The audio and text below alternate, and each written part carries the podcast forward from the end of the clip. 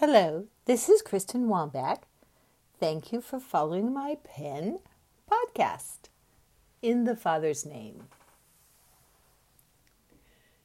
Yesterday, I had the fantastic opportunity to reconnect with a dear friend, a kindred spirit treasure.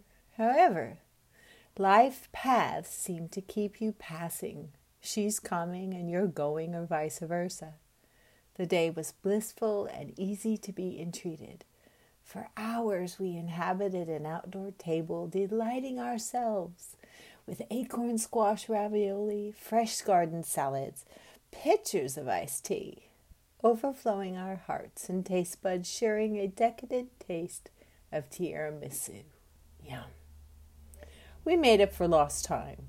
As the afternoon called us away, I took the opportunity to do a little Portland shopping refreshing my rural self with the felicity of the city. Flocks of folk were cruising the air conditioned malls. Malls have changed since my retail days. I was glad to see the See's candy store still holding her own.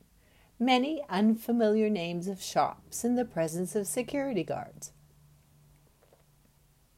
Reminds me, a bit earlier, my friend and I walked into a cosmetic store and there was a bored stiff young security guard sitting on a high stool. I asked, Why did they need that kind of attendant? The sales clerk responded, To protect their $400 a bottle lotion made by some manufacturer I had never heard of.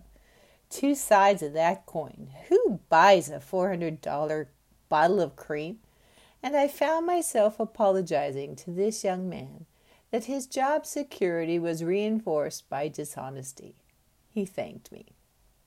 Strolling and watching people, I ventured past a center kiosk, and I was approached by a handsome young Mediterranean sales clerk.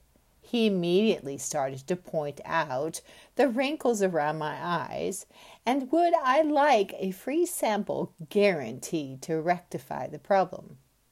Well, I kept dribbling out the no thank yous, and he followed suit with a well versed sales turnaround. I didn't think I ever stopped walking past. Amazingly enough, he caught me again on my return trip. I continued with no thank you amongst our now generating conversation. I bent close to him and said, It's rude to point out a mature woman's wrinkles anyway making his co workers bust a gut laughing. I took charge of the questioning, put him at ease, and I tuned in to Holy Spirit, listening as he answered my barrage of questions. What is your home country? He responded, Israel. I asked, Jewish or Muslim? A frown creased in his brow as he said confidently, Jewish. I said, Cool, we have the same Abba. He asked me again, what did you say? Repeating, We have the same Abba. I mean Father. Yes, he said. I know it means Father, but you spoke in Hebrew.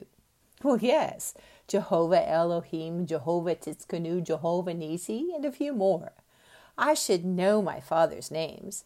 Shocked with tears welling up in his eyes, he shared intimate details that he had not been home for four years, nor had he heard anyone speak Hebrew outside of phone calls with family. We shared more particulars in this refreshed atmosphere. A true salesman voiced just one more time, Are you sure you wouldn't try a free sample? I said, No, thank you.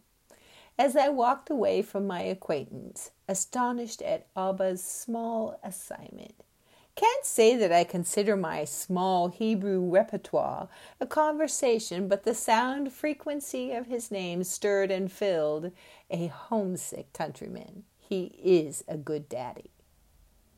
Galatians 3:28 Nothing resembles your previous identity as Jew or Gentile, bond or free, male or female, Billabong or Gucci. Now you are all defined in oneness with Christ. He is your significance and makes you stand out. Thanks a lot. Have a good day.